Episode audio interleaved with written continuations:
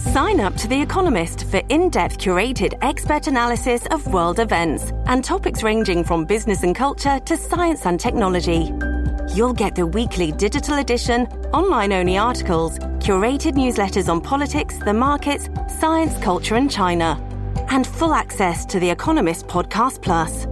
The Economist is independent journalism for independent thinking. Go to economist.com and get your first month free.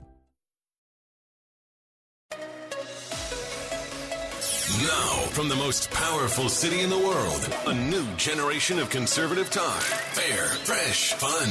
It's the Guy Benson Show with Guy Benson.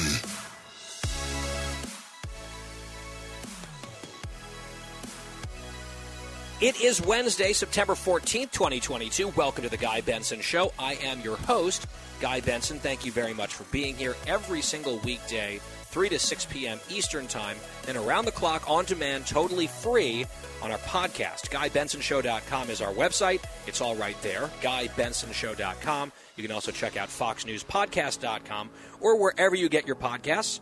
Follow us on social media at Guy Benson Show, Twitter, and Instagram. If you're new around here, thank you for being here. A special shout out to you. I'm the political editor at townhall.com, also a Fox News contributor. I'm scheduled to be on Fox News at night this evening in the midnight hour Eastern, 9 p.m. here in the West. I'm doing the show from Los Angeles today and again tomorrow. Very glad you're here. Here's the lineup today. We'll get to our first guest in a moment. In our next hour, the middle hour, Carol Markowitz, columnist, will be here. A lot to get to with Carol. Looking forward to that discussion. Andy McCarthy, former federal prosecutor, a lot to ask him about. On the Trump Mar a Lago stuff, a new development on the Russia investigation, the Durham investigation, remember that? Also, something that absolutely stunned me about 9 11. I saw a story from CBS News, I think it was yesterday, and I had to do a double take. We will ask Andy about that. And in our final hour, Herschel Walker, Georgia Bulldogs legend and now Republican nominee for U.S. Senate in Georgia. He will be here for a one on one interview at the top of the 5 o'clock hour Eastern Time. You don't want to miss that. And we will, of course, post all of this content at GuyBensonShow.com later on this evening. As we begin today's show, let's bring in our first guest. Josh Kraushaar is politics editor, senior politics reporter at Axios, and a Fox News radio political analyst. Josh, it is great to have you back. Guy, great to be back on the show. All right, I wanted to begin with sort of the breaking news last night out of New Hampshire. We had talked about the primary, one of the last primaries in the country, a big Senate race up there. We had Governor Sununu on the program earlier in the week talking about his endorsement in that race. Of course, also primaries in both of the House races in that state. And given the right environment and slate of candidates, it was at least possible that Republicans could sweep all three of those races, Senate and both House races. They will definitely win the gubernatorial race with Sununu at the top of the ticket there. And, well, we saw what happened last night, and it seems like we have this theme now where you have Democrats pouring lots of money in to support certain candidates that are maybe more extreme, they believe are more beatable, very aligned with Trump.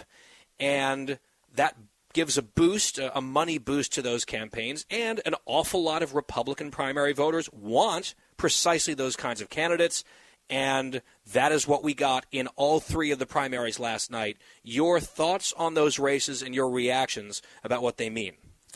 Yeah, guy. I mean, the, what you said is, is, spot on. That the more MAGA-oriented candidates, the more populist candidates, even though none of them were endorsed by Trump. None of them got in. Trump did not get involved in the New Hampshire races, but folks channeling his, his anti-establishment anger at the political system won all three of the big races: the Senate race against Maggie Hassan, and these two swing House seats uh, that are going to determine which party holds the, the House majority. Uh, the, the, biggest uh, upset was the Senate race, where you had a, a retired general Don Bolduc who did not air a single ad on television, was outspent by five, six, seven times by both Republican super PAC aligned with McConnell. Even Democrats were putting some money into the race trying to stop uh, the more establishment Republican from winning. And yet Bolduc, despite being outspent, despite having the no, the biggest spending Republican for Bolduc, going to the the biggest spending for Bolduc effect- effectively came from the Democrats. That's right. The Democrats were involved in the primary and uh, boosted Bolduc's uh, prospects. Three million but uh, there was no money that Bolduc himself put on television, and mm-hmm. yet he still won in the primary. And, and, and Democrats think that that seat, that Senate seat of Maggie Hassan's, is much more likely to stay in their hands as a result of Bolduc's nomination. When we talked to the governor, Governor Sununu, on Monday, he explained why he had endorsed Chuck Morse, who was the sort of the more establishment guy. He was the Senate president and some of the polling that I had seen showed that Morse was down, in some cases, double digits to Bolduc, despite this huge fundraising disadvantage and Bolduc not being on TV and all of that. Sununu, it seems, helped close gap pretty significantly. And then you start looking at, okay, well, what actually came into play? One of the arguments that the Democrats make, and, and let me just pause, Josh, for a second and say this, and it's important to stipulate Republican voters are the ones responsible for what the Republican Party does and the types of candidates that are nominated. The Democrats can't wave a wand and get someone nominated. Republicans actually have to go vote for these people. And so ultimately, there is agency with the voters. At the same time, when you hear some Democrats arguing that the spending in favor of the MAGA extreme, whatever, you know, ultra MAGA candidates that their party claims are a huge threat to democracy, and then they've plowed $50 million behind these types of candidates around the country. They kind of want to pretend like there's, there's no moral agency or ethical agency on the left either. And these Democratic PACs and the leadership making decisions to to go and help support these people and meddle in the primaries. And they're kind of like, oh, well, we're not really part of the equation at all. This is all about the Republicans and their extremism. Well, if you're in a state like New Hampshire and $3 million comes in to and $3 million comes in to help Bolduc from the Democratic Party. And then, last I checked, it was a one point difference, one percentage point, that stopped sort of this comeback from the more establishment backed guy from Sununu and company. 37 to 36 percent is what I saw when I checked earlier. I mean, then when races are that close, I think some of these decisions do come into play in terms of having a real impact and potentially tipping a race one way or another if the race turns out to be really close. Yeah, that's right, Guy. That it, it's it's easy to say that if this was a blowout, that that uh, that that right. Bolduc might have won otherwise. And anyways, but this is a one point race. It's a one point three point margin for Bolduc. and if he didn't have the reinforcements from, or you know, for, from the Democratic Party, uh, it's easy to see how Morse would have pulled it off. But this is a playbook that, that the Democrats have done all, all election cycle long. They've intervened now in thir- this is the 13th primary on the Republican side that they've intervened in, and they've prevailed in getting the less electable candidates through six of the 13 times. So these these are three governors' races, two House races, and a Senate race. Uh, that, and this Senate race happens to be a potential majority maker. Where yep, uh, if, it was, if it was Morse, you could easily see him being the 51st Senate seat. It's a lot harder to see Bolduc pulling off uh, the upset victory. In, in, yeah, and I think the, the quality of candidates is something that you've been talking about a lot. And I've been saying I'm not that interested in pre-criminations and we'll see what happens on November the 8th. And if a bunch of candidates who are untested, first time candidates, uh, who are seen as unelectable, get elected anyway because of a red wave, let's say, then I think the conversation is different. If Republicans leave a bunch of seats out there floating in the ether, that were there for the taking but fell short because of these problems, then I think the recriminations are going to be intense and there'll be a big battle royale on the right about, okay, do we need to stop listening to certain figures within the Republican movement as much? Do they have good judgment? And do we need to maybe stop doing exactly what the Democrats want us to do? And we'll see how things actually shake out in November. On that score, Josh, I want to ask you about this because I think the conventional wisdom right now is Republicans take the House, Democrats favored to hold the Senate. I'm not totally sure I'm sold on that yet. I think Republicans will win the House. I think the Senate is still very much a jump ball. And that was sort of the way I was feeling about this for a while. Then the piece in the New York Times, the analysis dropped just the other day from Nate Cohn, sort of sounding the alarm for Democrats on polling, where he's saying, here we go again. If you look at 2016, to some extent 2018, but definitely 2020, the polling, I think, lulled Democrats into a false sense of security, in a number of important states. And there's this infographic that they included in the New York Times story. I tweeted it, I posted it at townhall.com, where you look at, let's say, 10 or 12 of the most closely contested states in 2020, and the final polling average of what Biden was supposed to do versus what actually happened. And across the board in those states, almost without exception, Trump overperformed the polls by four to nine points. And what Nate Cohn at the Times is arguing this week is saying a lot of the places where Democrats look like they're in surprisingly good shape and running way ahead of Joe Biden and some of his struggles, they are the literally the exact same states and places where the polls got things really wrong two years ago. And he said, and the pollsters haven't really adjusted because they don't really know what they did wrong and what happened. I find that very interesting, Josh. Um, I'm not saying that that's you know something that Republicans need to hang their hat on and say we're fine. The polls will be wrong again, but it is pretty compelling when you look at all the data aligned the way that that he lays it out. What do you think? Well, look, I, let's look at what the news over the last few days, and, and, and the political environment looks like it may be tilting back again in the Republican Party's direction. Inflation is not slowing down, according to no. this month's consumer price index. Right, uh, the stock market uh, has been going downhill the last few days. Uh, so any any momentum that happened later in the summer looks like it's it's subsiding, if, if not totally reversing. And you know, you don't even have to question the, the reliability of the polling, which I do, uh, especially in Midwestern states, which have in the last two or three election cycles, as the New York Times article illustrated, have undercounted these blue collar Trump supporters. They just have had had a hard time reaching them, and not a, not a, not a lot of polls have adjusted their methodology to accommodate for for those realities. But look, I mean, you don't even need to need to have a skeptical eye to the polling to see new public polling in states like Georgia the Herschel Walker and you're talking to later in the show, and Nevada showing Republicans actually ahead. Herschel Walker's leading in, in the three latest public polls in, in Georgia.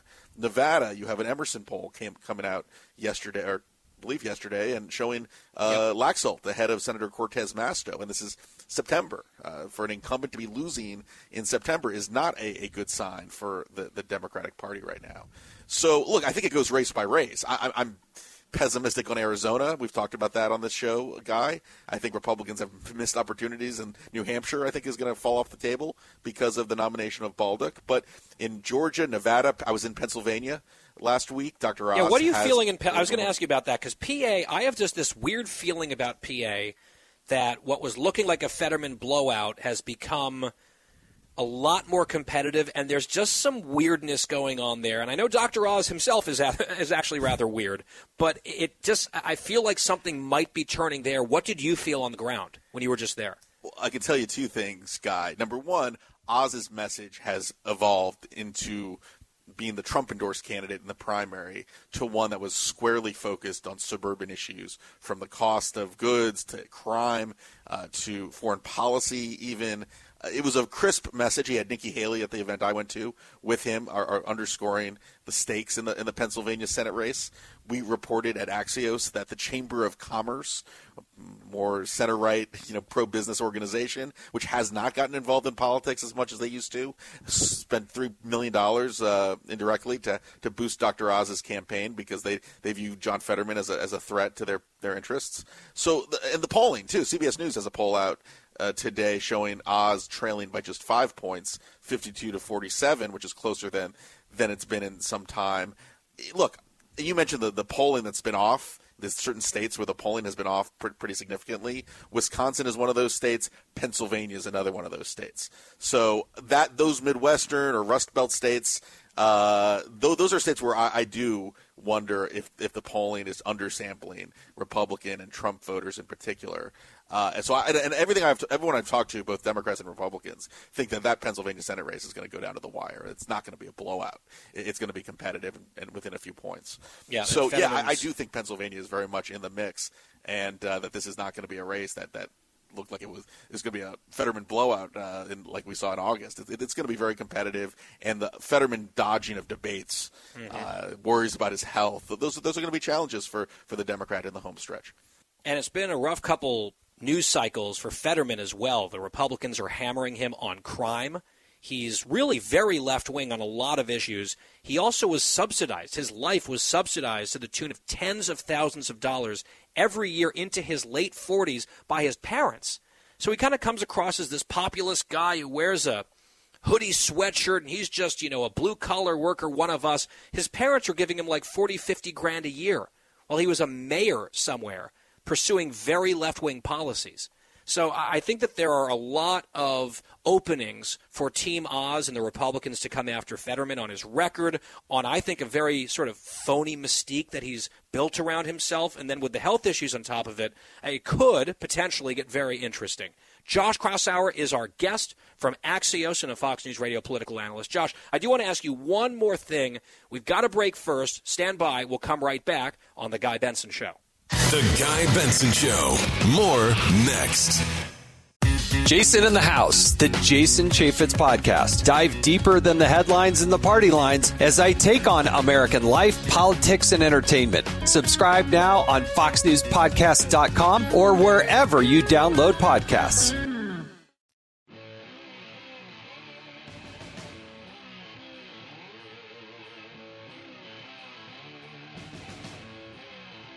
I'm Guy Benson. Josh Kraushaar, our guest here on the program. Lastly, Josh, very quickly, you sort of mentioned it already and touched on it, but it was our lead story yesterday. We did the first 40, 45 minutes of our show yesterday because it was unfolding before our eyes. We had to talk about it. And sort of, it feels like almost like a signpost or a marker in perhaps a shift in the vibe again or the, the electoral winds back away from the Democrats where you have this really, I think, shockingly bad inflation report. Worse. People were expecting it to be painful, but maybe improving. That was the widespread expectation. That's not what we got in the report. Even Democratic economists saying, wow, this is a big red flag. And a few hours later, you have the Democrats with this pre planned celebration rally, literally on inflation at the White House. I mean, it was, I mean, from a political perspective, pretty breathtaking. And it, I mean, fish in a barrel for Republicans. Yeah, it makes you wonder why they scheduled that rally on the same day that we knew the inflation numbers were going to come out. I mean, they could have done it before. They could have, it, it just was very tone deaf politically, especially when we saw the bad numbers, the worrisome numbers coming out from from from the uh, consumer price index. You know, look, it feels like both parties are stepping on themselves. Whether it's the Democrats on inflation uh, and, and the student loan uh, issue, I think as well and, and Republicans on abortion. You know, this should have been a day where Republicans were squarely focused on, on the economy, and yet Lindsey Graham introduces, uh, to my knowledge, on his own, without a whole lot of Republican input, this 15 week abortion ban, federal abortion ban regulation. Uh, you know that that undermined the Republican message and the chance for Republicans to go on offense and put a lot of these candidates on the defensive as well. So it, it doesn't. It seems like sometimes the parties don't want to actually win. They don't want to run to the middle and figure out where these persuadable voters are. But I do, Guy, I think inflation is still the dominant issue, and the the, the, the worrisome data coming out uh, in the last few days is not good news for the White House. It's not good news for these swing state Democrats running in competitive races. Yeah, and I would argue, and I will later on in the show, that I think the 15 week abortion restriction actually is the middle and is a much better area for Republicans to be arguing and sort of better terrain on the question of abortion. Your point about the timing, I think, is well taken. And we have to leave it there for now. I know you've got to run. We're just getting started here on the show today from Los Angeles with Josh Kraushaar, senior politics reporter at Axios, a Fox News radio political analyst. Josh, always appreciate it, really. Thanks, Guy. Great to be on and we'll be right back on The Guy Benson Show. More after this.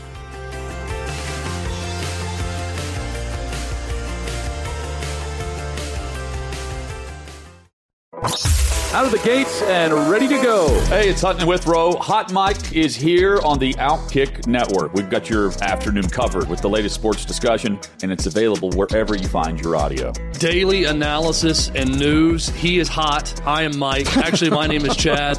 His name is Jonathan, but you get the picture. We're going to bring it every single day. Whatever you want to call us, we'll respond to. We just want you to respond to what we're dishing out every day. And while you're here, we hope you subscribe to the podcast, like, subscribe, and share.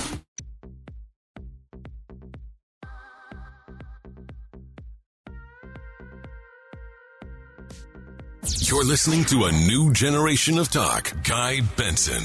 Back here on the Guy Benson Show, GuyBensonShow.com. Our podcast free every day there, plus other content. You can check that out. Coming to you from LA. Thank you very much for listening. I want to focus on another state far from here, where the governor actually here in California, Gavin Newsom, has spent a lot of his time attacking the state of Florida. I think it's because he would love to run for president. He sees Ron DeSantis as a foil. I don't think that that matchup would go terribly well for the Democrats if it were to materialize somehow in 2024.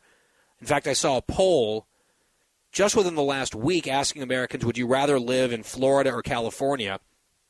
And Florida won by like 20 points. It wasn't close. And DeSantis the other day took another pot shot back, a well deserved one saying, you know, there are certain leaders really obsessed with my leadership in this state. At least the lights are on here, and we don't have rolling blackouts, which was uh, a pretty good response given what's happened on this side of the country under the leadership of this one party rule state, the Democratic Party in California. So down in Florida, you've got DeSantis running for reelection, and his opponent is Charlie Crist. Charlie Crist is this person who believes nothing. He's this vessel, this empty, soulless vessel who has been everything. He's been a conservative Republican. He's been a feisty, maverick independent. He's been a lockstep Democrat. And that's all just in the last, what, decade of his career. He will do and say whatever he needs to do and say in order to attain power. Because I guess that's the only purpose in his life is to be an elected official somewhere. And I obviously have great disdain for this man. He opened his campaign by saying outright that he did not want the votes of any DeSantis supporters, which seems like a bad strategy given how many DeSantis supporters there are in the state of Florida and people who approve of the governor. But Crist came out after winning the nomination, put a teachers union hack on his ticket, someone who wanted to keep the schools closed. I saw Crist was also at least indulging the idea of vaccine passports in Florida. He wants to unflorida Florida. And he's making that very plain. And he said the day after he got the nomination, he does not want votes from DeSantis supporters because they have hate in their hearts and basically they're bigots. And he's describing more than half the state there, which is, as I've said, a bold strategy. Then he gave a speech just this week where in literally the same breath, he talks about being a uniter and then compares Ron DeSantis to Satan. Listen to cut 22. You know, we got a divider on the other side and a uniter over here. You know, some people call him the Satan. Have you heard that? One of the nicer ones. Uh, indeed, it is. I'm trying to be nice. The Satan versus that. Oh, think about it. Boom. There's no question about it. It is crystal clear. He's bad. We're good. I mean, how ridiculous, how stupid, how juvenile. He's bad, we're good, says Charlie Crist.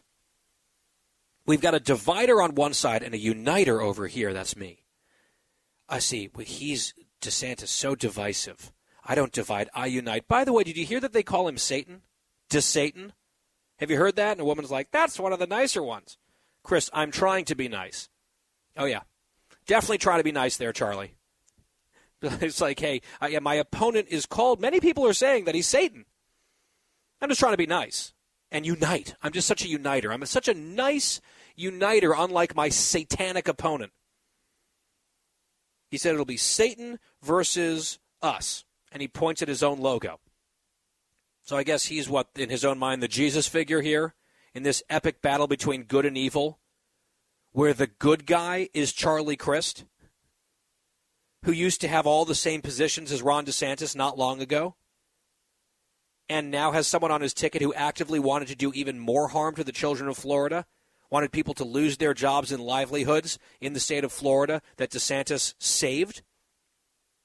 It is quite an interesting moral calculus from this absolute clown.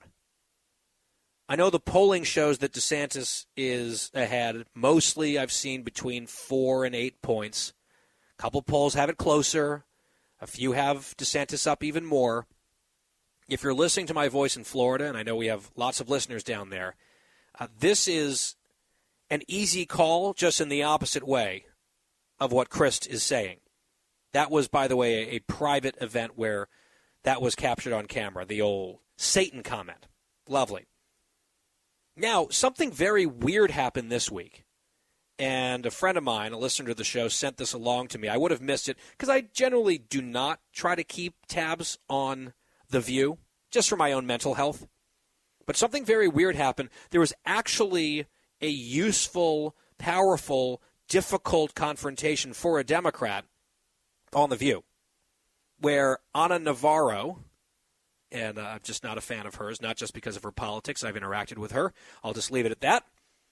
But she asked a question of Charlie Crist when he was there on the show promoting his campaign against Ron DeSantis. And Navarro is from Florida, and she played for Charlie Crist, and this is pretty amazing, I have to say. Sound of Crist, I believe from 2006 or 2008, maybe as late as 2010, but it was in that range 06 to 2010. This was back when Charlie Crist was a really conservative Republican, so he said to the voters of Florida.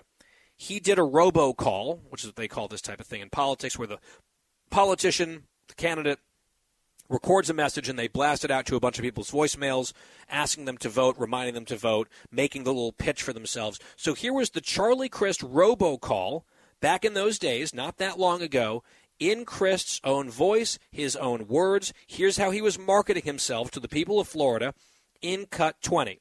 Hi, this is Charlie Crist calling to set the record straight. I'm pro-life. I oppose amnesty for illegal immigrants. I support traditional marriage and I have never supported a new tax or big spending program. I support a constitutional amendment to protect traditional marriage, and I oppose adoption by gay couples. And I work to ensure the right to display the Ten Commandments in public places. Floridians need a consistent conservative governor that they can trust. I would appreciate your vote on Election Day. Thank you so much, and God bless you, and God bless Florida. Ah, yes. What Floridians need is a consistent conservative governor that they can trust. Well, there's one person in the race now who has been consistently conservative, where you actually can trust that he is those things. And it sure as hell isn't Charlie Crist, who's now a liberal Democrat. So, not conservative, not consistent, not trustworthy. Oh Over 3.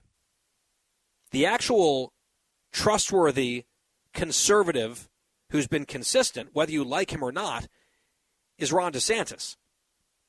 This guy hasn't twisted himself into pretzels to believe a thousand different things to a million different people. He's been a conservative from start to finish, and he's governed like one, not just in the House of Representatives, but especially as the governor of Florida. But you just sort of listen to that clip. It's amazing. I want to set the record straight because here's Mr. Credibility, right? I'm pro life. I oppose amnesty. I support traditional marriage. I've never supported a new tax or a big spending program. I am in favor of a constitutional amendment to protect traditional marriage and stop gay people from adopting kids. Let's get those Ten Commandments out there in public. I'm super consistent. I'm so conservative. Trust me. Looking back, it's pretty amazing, isn't it? Just go issue by issue. Pro life, not anymore. He voted for unlimited abortion on demand through all nights of pregnancy as a member of the House of Representatives as a Democrat. He just did that, Charlie Crist. The opposite of pro life. Now pro abortion, not even pro choice. He's in favor of amnesty for illegal immigrants. He's voted for the path to citizenship and all these amnesty programs since he joined the Democratic Party. Traditional marriage. Nope, now he's for gay marriage. I'm sure he's for gay adoption. Some people change on these things, but he changed on everything. I've never supported a new tax. Well, he's done that a lot as a Democrat. That's sort of part of the job description. Or a big spending program. Well, he has voted for all of it. He's a lockstep vote for Nancy Pelosi. Although he's been voting by proxy, he hasn't even been showing up for work. This is amazing. I, feel like if you asked Charlie Crist to take a jackhammer to a monument of the Ten Commandments, if it would mean he would get elected, he would do it every single thing that he said selling himself as a candidate to the people of Florida in the first iteration of his political career, he now, quote unquote, believes exactly the opposite of all of it.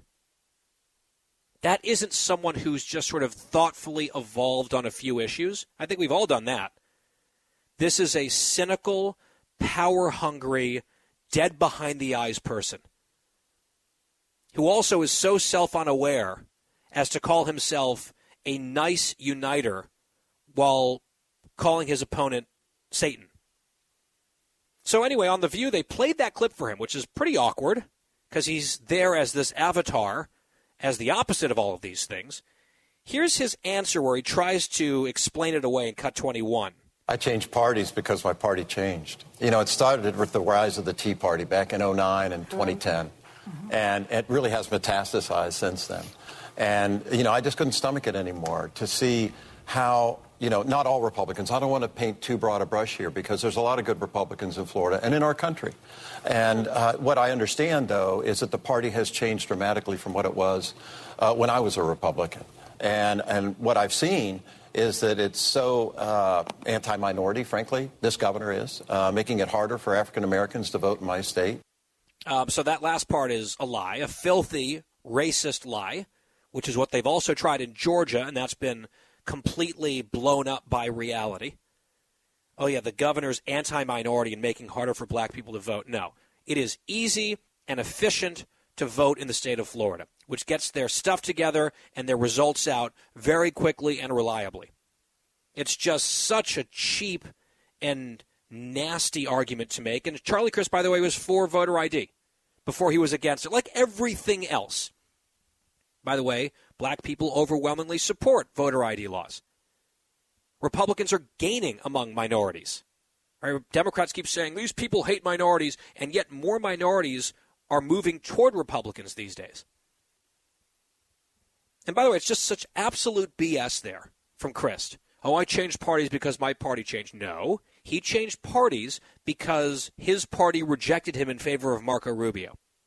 Rubio beat him in that Senate race, so then he changed parties to an independent as a sore loser to try to run as an independent, and all of a sudden he believed some of the conservative stuff, but not all of it. And then that didn't work, so the independent thing didn't really stick, and his only option at that point to get power was to become a Democrat completely, so that's what he did has nothing to do with the Tea Party, has nothing to do with ideology or what the Republican Party believes.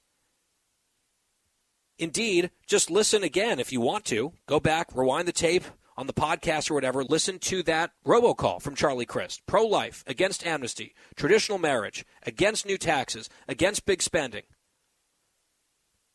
Except for some movement on the same sex marriage issue that we've talked about here.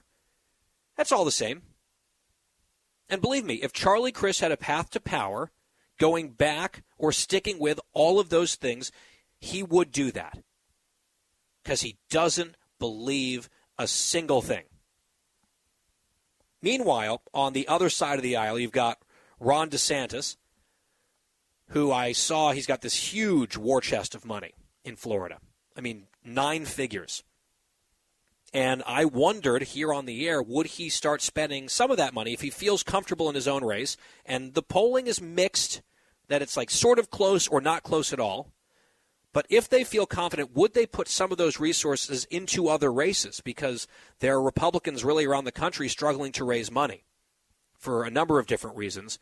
And what DeSantis has already done is influenced school board elections to great effect back on the day of the primary, flipping some school boards in the state with his endorsed candidates doing very well. Now he's transferred millions of dollars from his campaign to the state level, the Florida level Senate campaign arm to get more state senators reelected and elected on the Republican side. This is team player politics. He's not raising a bunch of money and sitting on it like certain other people, I will just say. He's trying to make sure that, yes, he gets reelected, but he also has as many allies in that state as possible for a second term. And we'll see if he might start doing something similar over this home stretch with some national candidates. And he's been out there raising money for them, stumping with them. He's on the road fighting for Republicans around the country, and not just sort of in a parachute in a way and then leave. Politics is a team sport, and I think DeSantis is showing that. I'll leave you with this DeSantis this week going after the Biden administration, the record of Joe Biden. Good stuff. Cut 26. Well, I thought it was one of the most uh, disgusting speeches an American president has ever given. He uh, ran as being a unifier, and he's basically saying to the vast majority of the country that disapproves of him uh, that they're effectively a threat to the republic. He dodders, he lashes out, uh, but at the end of the day, his policies are why there's so much opposition to him. He came in and he opened the border, and we've seen what a disaster that's been. He kneecapped American energy. We've seen how that's hurt millions and millions of people across our country. They've inflated the currency. We have one of the worst inflations we've had in over 40 years. So, of course, people are going to be upset at all the wreckage that he's left in his wake. He is the American Nero. He's a failed leader, and I think that he is doing this because he's trying to energize his base to fend off uh, a real butt whip in this November. Well, DeSantis wants to be part of the butt whipping in Florida in November, but that case that he just built against Joe Biden sounds like he might have his eyes on a different prize into the future. That's just how it sounds to me. Just saying. The Guy Benson Show continues after this break. The Guy Benson Show. More next.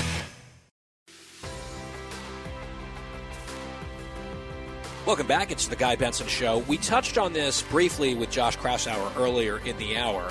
I know there's been some gnashing of teeth and anger on the right about Senator Lindsey Graham introducing a 15 week abortion restriction at the federal level, saying, oh, it's taking the attention off of inflation and other things. I get it on the timing.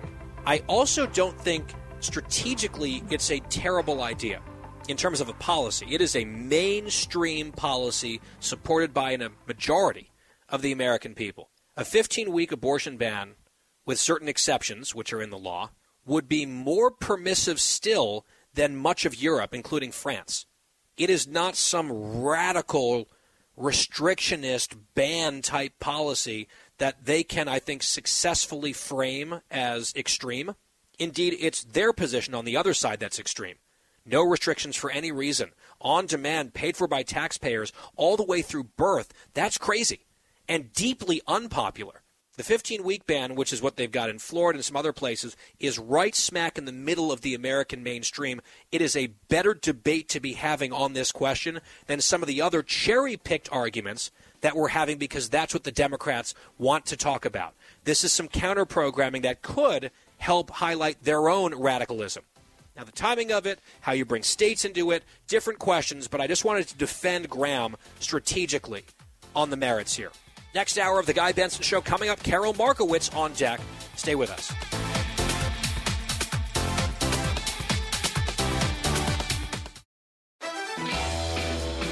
Live from the most powerful city in the world, unconventional talk from a fresh, unconventional conservative. Guy Benson Show.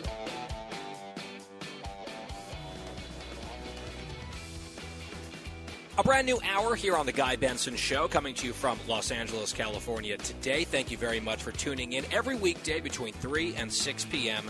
Eastern Time. If you can't catch us live as we air, there's a podcast for that. It is free, it is on demand every day when the show is over. GuyBensonShow.com, FoxNewsPodcast.com, wherever you get your podcasts. You can also follow us on social media at Guy Benson Show. That's on Twitter and on Instagram. Let's get to our next guest. It's Carol Markowitz, columnist at the New York Post and FoxNews.com. Carol, always great to talk to you. Hi, Guy. Thanks so much for having me. I want to start with what happened during our show here yesterday at the White House and just sort of a breathtaking spectacle with mm-hmm. the administration gathering a whole bunch of people, weeks of planning, to celebrate the so called Inflation Reduction Act literally hours after the new inflation report had come out and was dreadful. And you just kind of wonder was there any conversation inside the White House saying, maybe do we pull the plug on this thing? Should we have scheduled this perhaps yesterday instead of today? The result was a split screen for the ages, it feels like. Right.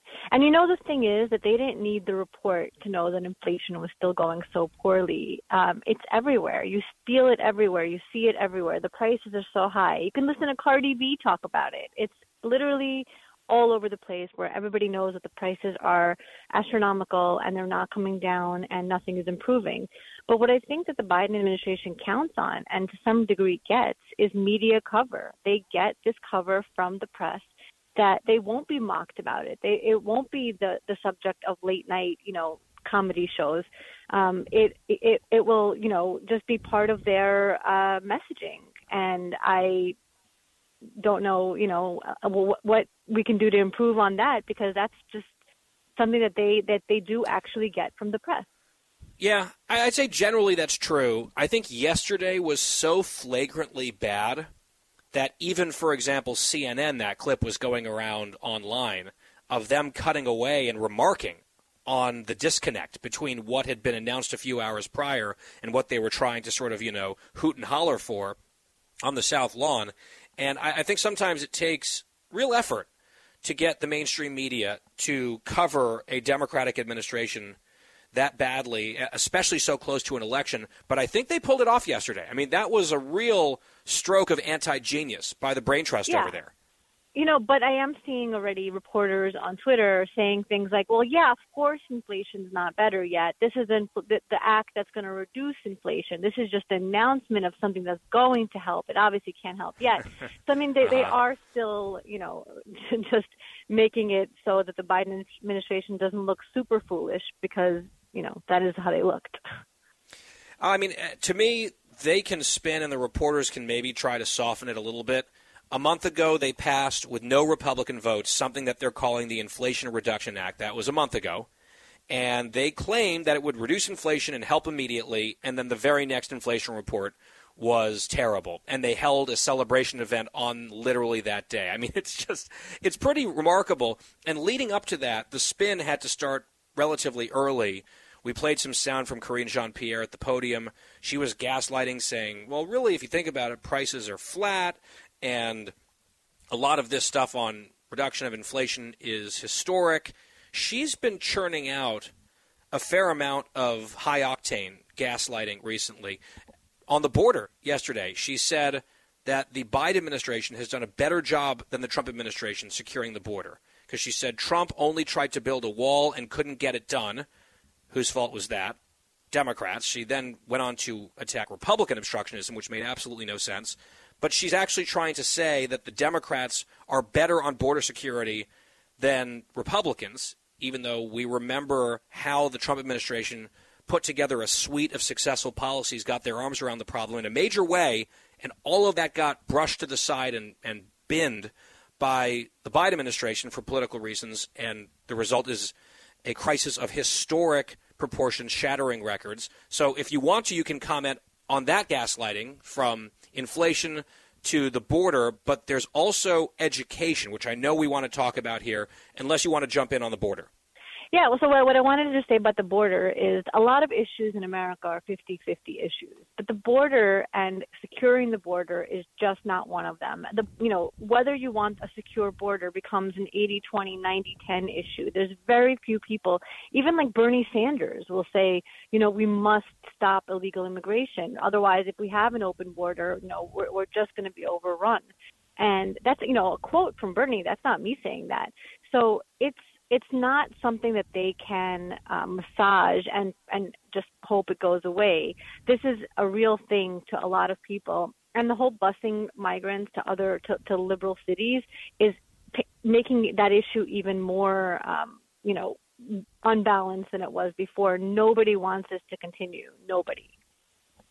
And if you're right that it's an 80-20 issue, and I think generally you are right, especially when you get down to the core question what's so striking is the Democratic Party and the leadership of the Democratic Party, including in a supposedly moderate, less progressive administration led by a guy like Joe Biden, they're on the side of the 20. It seems like they are constantly walking on eggshells to not tick off the hardcore elements of the activist base that are at the fringe of that 20%. And yet they are the folks that they're allowing to call the shots on this. And I mean, it seems like a very big opening for Republicans to really go after them. And I know there's a lot of issues swirling out there, but uh, sometimes I think it's up to Republicans to get focused and aggressive on this stuff because the vulnerabilities are there. Absolutely, you're absolutely right. Republicans this should be an easy thing that they run on, um, and absolutely should have some kind of action points on what they will do differently than the Democrats on this. Yeah, and when the response is from the White House, well, actually, we're better on securing the border than Trump.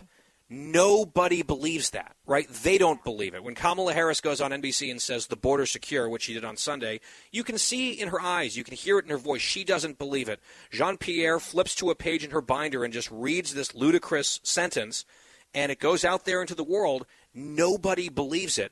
And I think that's the tell. When their responses are so weak, it means that they really do have nothing. They have nothing better to offer. So mm-hmm. press the advantage, prosecute the case. And I think that brings us perfectly as a segue to education. You wrote a column at the Washington Examiner about yet more rewriting of history and revisionism from the Biden administration, actually from the lips of Karine Jean Pierre as well. It was last week when she was trying to pretend, yet again, that the real problem in closed schools during the pandemic lies with Republicans and Trump and the mismanagement of the pandemic.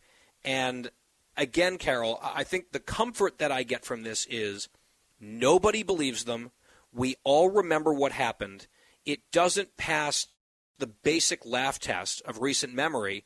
And if this is what they're stuck trying to argue, they really don't have a better plan than this. You dismantled this talking point in your column. Walk us through some of the key points.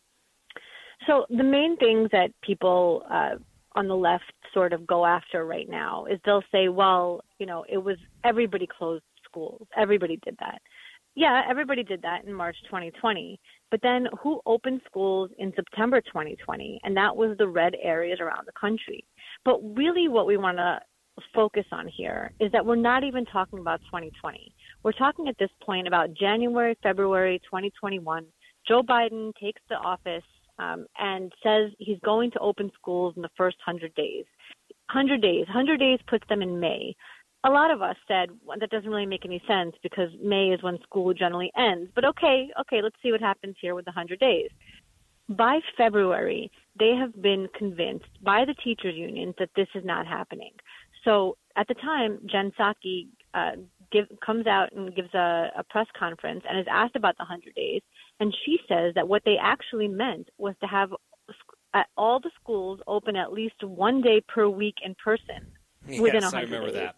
Which they'd The already weekend- had, right? It had already been achieved. Yeah, so right. So even the left-leaning like PolitiFact had to say, "Wait, that already exists." And that already existed in the left areas, in the in the in the deep blue areas. In the red areas, school was going on as if it was, you know, 2019. At, at that time, my family moved to Florida for a few months, kind of just as a test run, and my kids were going to school every single day, while their kids, while their friends in New York were going two to three days a week for my sons, and zero days per week for my daughter.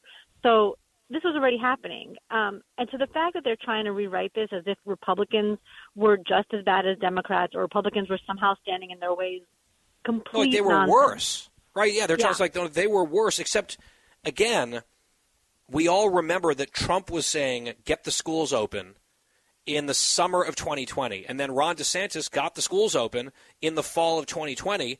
We had tons of data, even though everyone was describing it, or a lot of critics were describing it as this dangerous human sacrifice and this big experiment that's going to kill children. That was certainly the argument of the teachers' unions, including, by the way, Charlie Crist's running mate down there in Florida, who hired a hearse to make it seem like Ron DeSantis was murdering kids. But based on all the data we already had from Europe in particular, we knew this was going to be a safe situation. It was. It was safe in Florida. It was safe in private schools across the country. It was safe in other places that opened their schools. But every step of the way, the Democrats and the teachers' unions just sort of looked away from the science, pretending like that data. And it wasn't just like a little study here or there, it was a massive international data set involving millions of children. They just pretended like that didn't exist. And in this negative partisanship era, Carol, we all remember Trump says do something, DeSantis does something based on the data, and the resistance crowd said, well, we have to do the opposite. And that's precisely what they did. The unions were rewriting the science for the CDC. We learned that through uh, FOIA requests and, and emails that had been uncovered. And the quick, easy heuristic that you just referenced is you just look where were the schools open longest and where were they closed the longest, and it is exactly the opposite of what the White House is trying to tell us now. And again, I just I'm glad that we're covering this on the show. We spent a lot of time doing monologues, attacking it, and setting the record straight. You've written your column. I think that's all important just to constantly fact check these people. But at least my hope is and my feeling is in their guts, Americans and parents know that this is BS, that they're being fed, and it's not going to work. Yeah. So the only thing I would add to that is that it was teachers unions who who affected the science. That they were the ones who actually rewrote policy. That when yes. the CDC wanted to move it from six feet to three feet in the classroom to get more kids into the classroom, the the teachers unions literally made them change that. So that's you know one thing that I absolutely want people to remember. The other thing that I I, I hammer again and again and again, and I really want people to remember. Yeah, Ron DeSantis opened schools in September 2020, but when he when the following year, school year 2021, he was getting so much pressure not to open schools then. In summer of 2021, Randi Weingarten was saying, we're going to try to open schools in September.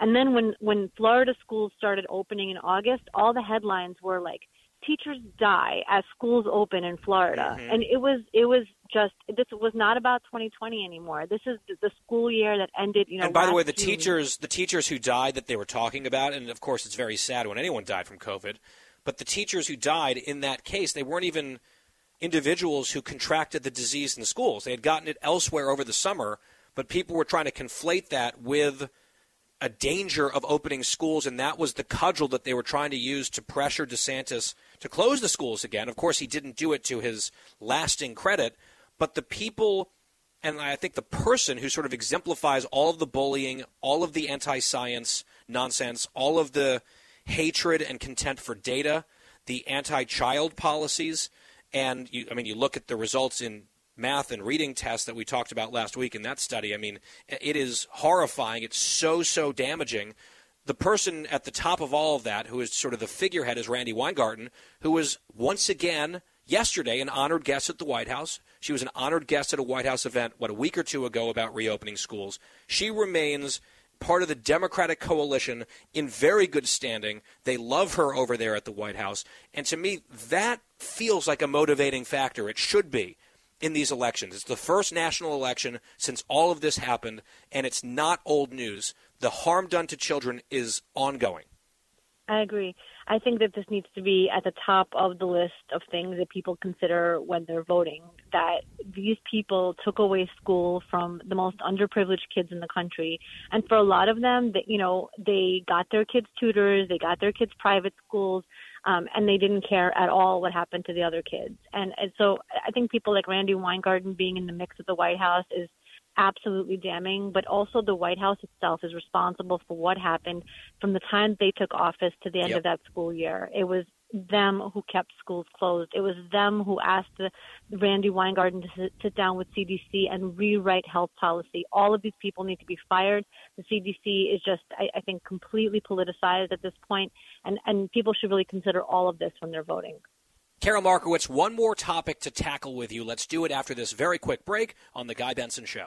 Fresh conservative talk. Guy Benson Show.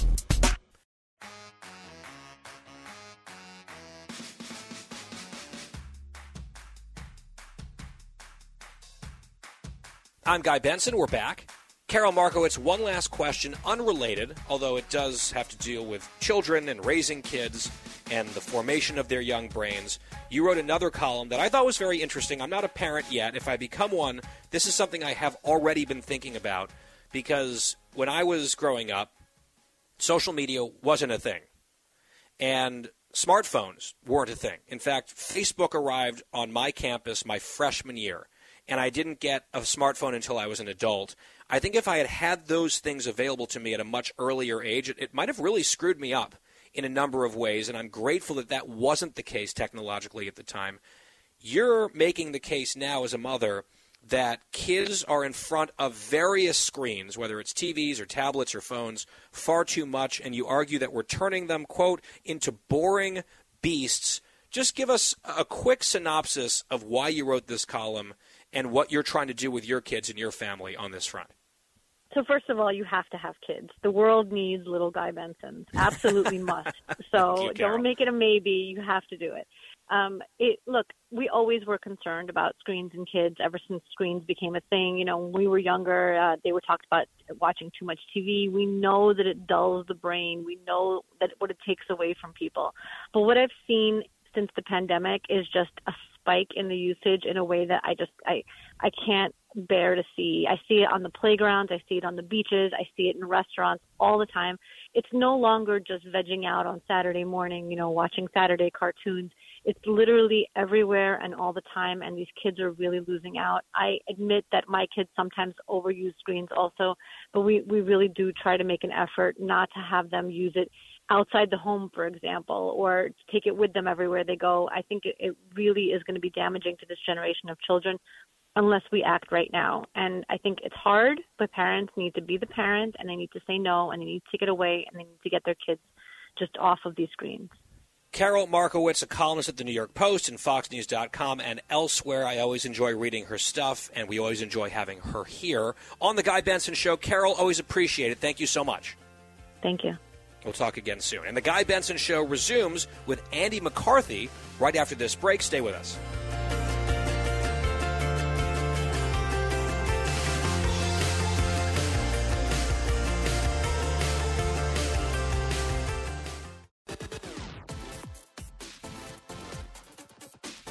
Talking about the issues you care about. Guy Benson. Halfway through the show, halfway through the week from Los Angeles, it is the Guy Benson Show. Thanks for being here. GuyBensonShow.com, podcast free every day. Coming up about half an hour from now in our next hour, Herschel Walker will be joining us from Georgia. Big Senate race out there. Looking forward to that conversation. I think it has national importance and I think special importance to our listeners on Extra in Atlanta. With us now is Andrew McCarthy, Fox News contributor, former federal prosecutor, author of multiple best selling books, at Andrew C. McCarthy on Twitter. Andy, great to have you here, as always. Guy, great to be with you. I would like to bounce around through a few different investigations that are playing out right now, and they're kind of a bit of a jumble, and it's hard to keep them straight, even in my mind, as someone who watches the news pretty closely. Let's start with the Mar a Lago raid and this special master and the battle in court over that. What's the latest? What do you make of it? The big thing there, Guy, is the Justice Department did kind of a modified uh, or limited motion for reconsideration. The, the judge, uh, Judge Aileen Cannon, ordered a special master to go through all the approximately 13,000 documents and items seized from Mar-a-Lago the Justice Department objects to that, but they're also concerned about how long an appeal would take. So I think they would be willing to live with the special master if the judge would carve out of the special master's review 100 documents that are marked classified. It's approximately 100. What they argue is that those are not conceivably covered by executive privilege, and that the judge has already ruled that the Justice Department and the intelligence community can use those documents to conduct a damage assessment. They say their criminal investigation is inextricably linked to that assessment, so they need the documents anyway. And if the judge agrees today, they she, they've basically given her until Thursday. They say they'll appeal, which would be tomorrow, if um, if she doesn't accommodate them. Uh, but if she does, I think they'll swallow hard and go along with the special uh, master, even though they don't like it, uh, because otherwise an appeal to the 11th Circuit could slow them up for weeks, if not months. Where do you think this thing is headed overall, based on what you're seeing? Um, I think that there is a, a strong chance that uh, former President Trump could get charged um, with obstruction, and if he does, he could be charged with. I, I think the big issue is do you charge him or not? because of all the obvious reasons not to charge him. If they pull the trigger and charge him, I think they might charge him with a number of things. Uh, but obstruction, I think, is what's driving the uh, driving the train. If they think they can make that case, and they're concerned, they say that there are still documents missing. That's a big part of it. Meanwhile, there's also an investigation into January 6th and the Capitol riot, and I saw a leaked report to the media that that probe is also ramping up and getting more intense. Isn't there, and, and, correct me if I'm wrong, but we've heard this in connection with the Hunter Biden saga, for example, if there are very politically sensitive investigations that involve high profile politicians or political figures, there's sometimes like this period where they go dark around elections so they don't seem like they're trying to influence elections. I feel like we're within a two month window here, but we're also hearing, you know, through whispers to the press that the January 6th criminal investigation is ratcheting up. How do you read that, Andy? Well, the the uh, unwritten 60 day rule that the Justice Department uh, goes by, and I, I've never been a fan of this uh, guidance, and part of the reason it makes me not a fan of it is why it's not a written rule. You know, sometimes, guy, not acting is just as consequential as acting, right? Mm-hmm. Like if you have a if you have very strong evidence, like slam dunk evidence, say that a someone who's running for office is taking bribes. Uh, I don't think it would be fair to the public to not bring that case if you would bring it under other circumstances and withhold that information from the electorate either. So, I, you know, I've always thought as a prosecutor, you do the best you can, and when a case is ready to go, uh, you try to tune out the uh, political calendar because you can't game it correctly no matter what, and it's just like it's beyond your ability to to control it. That said, uh, I don't think any of the investigations we're talking about is headed for public charges prior to election day, so there probably won't be any charges at least. Uh, that doesn't mean that there won't be any activity, but most of it will be behind the scenes. Now, the government can try to do things beyond behind the scenes and they become public. Like we got a report yesterday that Mike Lindell, the My Pillow guy, um, had a uh, search warrant for his telephone uh, executed yesterday. That became public because he made it public. So you know sometimes these things become public beyond the government's control. But I think there'll be a lot of activity behind the scenes. Although the January 6th committee in the House, which is not obviously under Justice Department restrictions of any kind will be very public, I think, come the end of the month. Yeah, I think that's also part of the timing by design uh, from that committee. Now, meanwhile, Andy, it's another investigation, but it's sort of on the other side of the ledger to a certain extent. We got some word yesterday that there's another revelation in the Durham investigation. Who is looking into this? Is John Durham looking into the origins of the Russia probe into Trump, which, of course, created years worth of drama based on what turned out to be the phony and baseless premise that Trump and his campaign were colluding with the Russians to influence the 2016 presidential election. How did that whole smear, which was a huge one, and a consequential one and a costly one and all that. How did that get rolling in the first place? That's what Durham's been looking into. It's been a, a slow process, I think it's fair to say. Maybe deliberative is the nicer way to put it. But there was something that popped up just yesterday on that front involving, sounds like, yet another paid FBI informant who was laundering or peddling what looks like Russian disinformation in a way to hurt Donald Trump. What can you tell us about that? Yes. So Igor Danchenko, who is uh, has been identified as the principal source for the Steele dossier. That's this uh, uh, innuendo rife set of uh, faux intelligence reports that were completed on behalf of the Clinton campaign by the former right. uh, British spy Christopher Steele. This is the guy who was his main source of information, who was a, not only a notorious liar, uh, but evidently um, was under investigation by the FBI. Uh, I think during the Obama years, um, for being for on suspicion that he was a, uh, a Russian spy, a Russian asset, while he was working at the Brookings institution. So now we learn, Guy, unbelievable. And by the way, just view, just to jump in, just to remind people, the Steele dossier was not a minor or tangential document in the whole Trump Russia thing. It was, I think, safe to say, the central source that from which a lot of the investigation sprang and emanated, and without the Steele dossier, some of these FISA warrants and, and all of that would never have materialized. Is it fair to say that was a central pillar of that whole adventure? That is correct, Guy. The uh, the Justice Department and the FBI vehemently deny that it was the trigger for the investigation.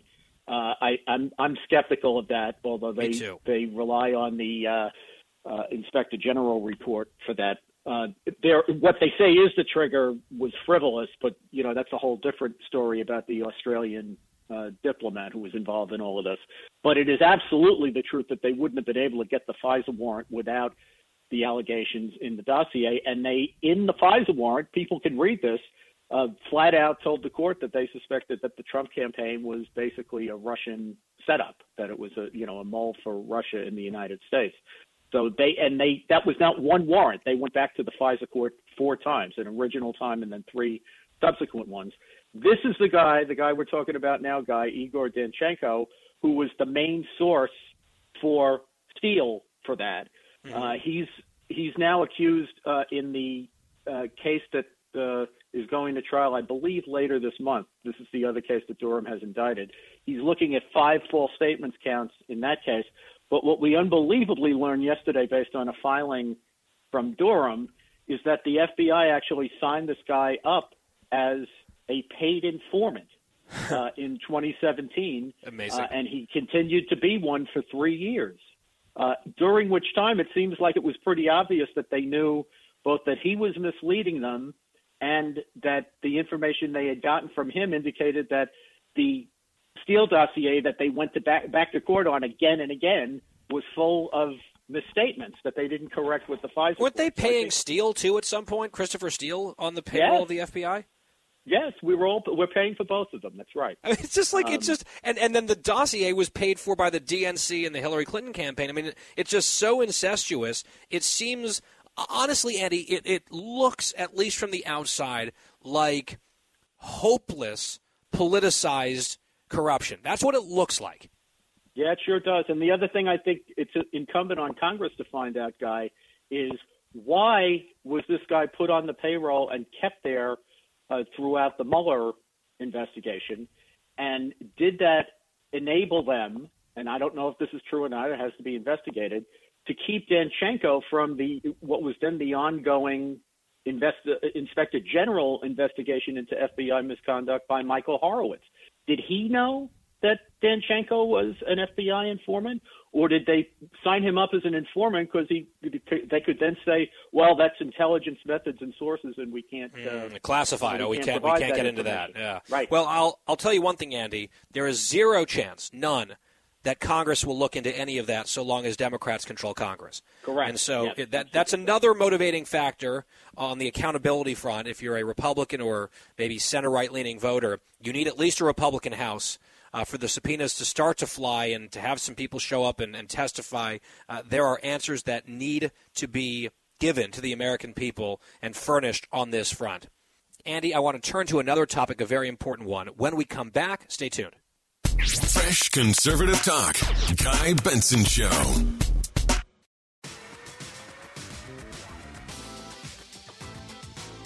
Back on the Guy Benson Show with Andy McCarthy. Andy, I want to shift gears here to something else that I saw this week. As we are just past the 21st anniversary of September 11th, Catherine Herridge, our former colleague at Fox News, now at CBS, she had given an update about the Justice Department and ongoing plea deal negotiations with a number of 9 11 conspirators, including the mastermind, Khalid Sheikh Mohammed. And Herridge said, based on her sources, the plea deals being discussed could potentially leave the death penalty off the table for these guys who planned and plotted the murder of 3,000 nearly innocent people in this country. And I have to tell you, Andy, I'm just astonished that there's even an ongoing process here. In my opinion, I'm generally against the death penalty for a number of reasons, not in principle, but in practice. For someone who is an avowed enemy of the United States, who kills thousands of our people, it's not a close call. In my mind, Khalid Sheikh Mohammed should have been interrogated harshly, which he was, sapped of all the potential intelligence that he had. That would take, I don't know, months, maybe a couple of years at the absolute most, and then executed. Here we are 21 years and counting later. He is still drawing breath, along with four of his jihadist buddies, and it looks like the Biden administration is looking for a way to make sure that they never get put to death for what they did 21 years ago. I feel like there's like multiple levels of scandal here, and I, I don't even know what to say about it. Well, I think, Guy, what you're confronting is something similar to what Winston Churchill confronted in the Second World War, which is given what we know about what the Nazis did, um, shouldn't they just be lined up against a wall and shot, uh, as opposed to do we have to give them a trial?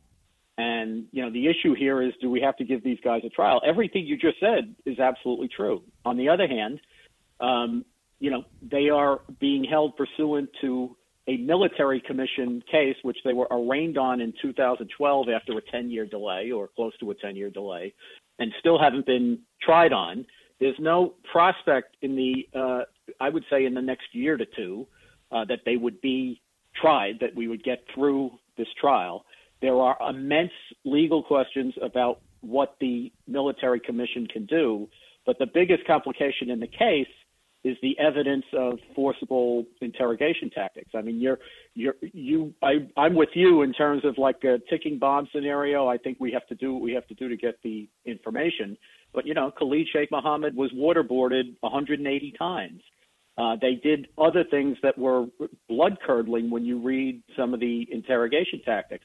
And then what happened a couple of years later, guy, is they brought an FBI clean team in to try to get statements from them um, that were not you know, traceable to the torture, if, it was torture. Um, and then you have so you have the legal issue about whether those statements should be admissible. They've had conflicting rulings on that over the last several years. A lot of the evidence of physical abuse is going to come before the military commission at the sentencing phase because in a military commission case, the sentence is imposed by the panel, not by the judge. Uh, so all that all that is going to come out. So the question is, are there legal uh, flaws that are going to prevent the military commission from holding up just as a legal matter. And secondly, if a panel hears this torture evidence, uh, which is the way it will be cast to them, would they impose the death penalty?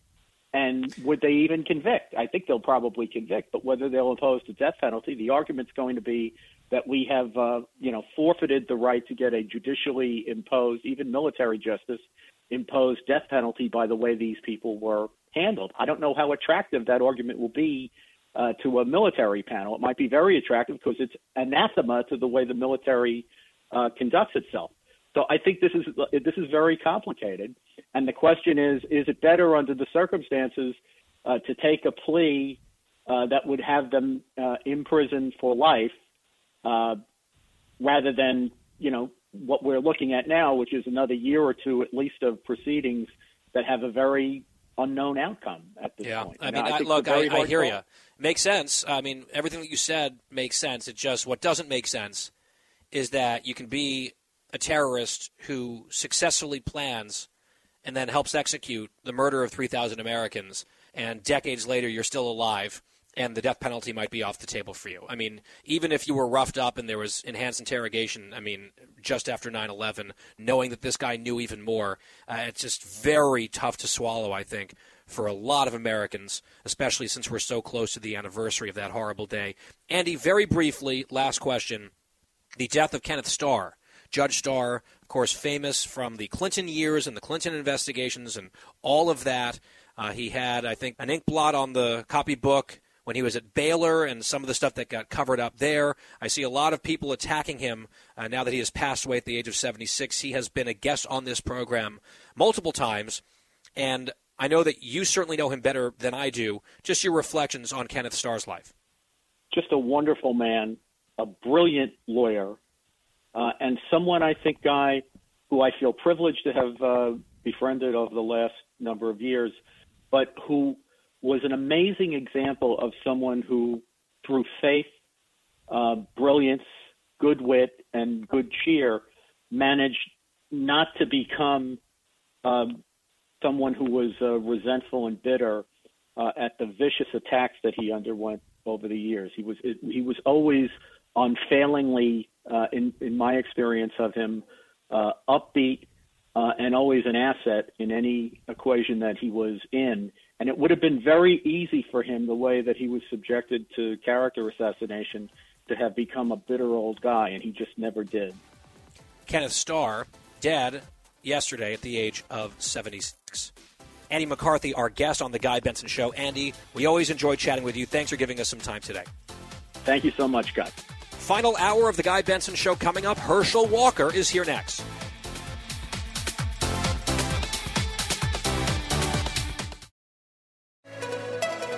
It's 5 o'clock in the most powerful city in the world, Washington, D.C. It's time for the Guy Benson Show Happy Hour, sponsored by the Finnish Long Drink. Finland's most popular alcoholic beverage has come to America. Visit thelongdrink.com. And now, here's your host, Guy Benson.